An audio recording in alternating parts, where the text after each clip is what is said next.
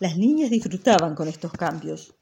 Las idas al pueblo las habían confrontado con la existencia de otro mundo, muy distinto del que conocían, y habían vislumbrado algunas de sus ventajas. Incorporarlas a sus vidas las hacían sentir parte de algo mayor que su mínimo círculo en torno a la casa de la playa. En contacto además con utensilios, objetos y herramientas que nunca habían visto, se descubrieron nuevas aptitudes. A Marina, desde el principio, le fascinaron papel y lápiz, los infinitos trazos posibles en una hoja. A Adelita, en cambio, las telas, las diferentes texturas, la suavidad o la aspereza de algunas, y la posibilidad de cortarlas y coserlas unas a otras. Tan ocupadas estaban con las novedades que ni las niñas ni la madre vieron crecer el vientre. Cuando volvieron a florecer en las dunas los arbustos, sin embargo, una noche que olía a verano, Adela parió en la arena tibia de la playa su cuarta hija, la tercera que viviría con ella. Era más pequeña de lo que habían sido las otras al nacer, y cuando frunció la boca buscando el pezón, supo que la llamaría Lea, acaso porque tenía algo de fierecilla. A diferencia de las otras veces, antes de proceder al ritual del nombre en la orilla, Adela despertó a las hijas mayores para que fueran testigos.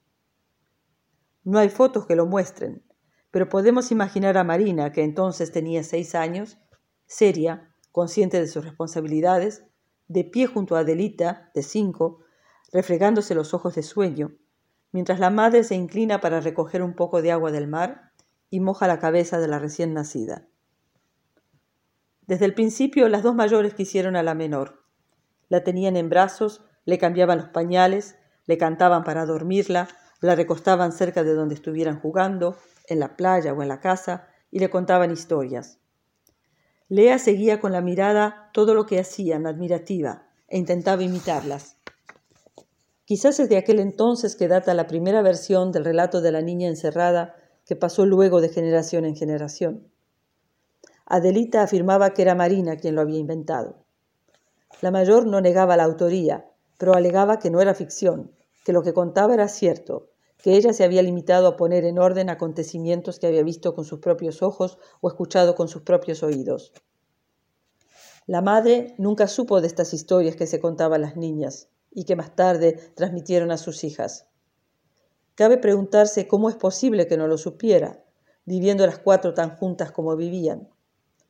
Dicen que no hay peor sordo que quien no quiere oír. Adela no quería enterarse de algunas cosas y le dolía demasiado la temprana desaparición de su primera hija como para querer conversarlo con las otras. Así que dejó rodar los rumores sin preguntarse por las consecuencias, atendiendo solo a sus propias necesidades. Extraña táctica la del negador, que supone que porque las calla las cosas dejan de haber sucedido, se borran del tiempo. Eso es no contar con las huellas, a veces minúsculas pero siempre existentes, que se abren camino entre los secretos. Pero hay otra razón por la cual Adela pudo no saber de estas historias. Su ausencia. Ausencia física, real, cada vez que se iba al pueblo a vender y comprar, dejando a las hijas mayores al cuidado de la menor. Pero también, si hemos de creer lo que contó alguna vez, ausencia mental. Adela estaba tomada por un murmullo interior que la aturdía, una voz o voces que le impedían escuchar las que venían de afuera algo así como el rumor del mar chocando constantemente contra las paredes internas del cráneo, a veces suave, pero otras con un estrépito ensordecedor que se calmaba solo cuando iba hasta la cueva a acoplarse con un desconocido para que le hiciera una hija que por estar dentro de ella sabía escucharla.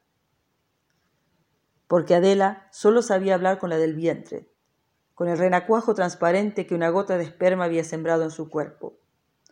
Solo con ese ser cartilaginoso que se nutría de sus venas, bebía y orinaba sus líquidos, iba invadiendo poco a poco sus cavidades hasta colmarla y hacer brotar leche de sus senos, podía conversar.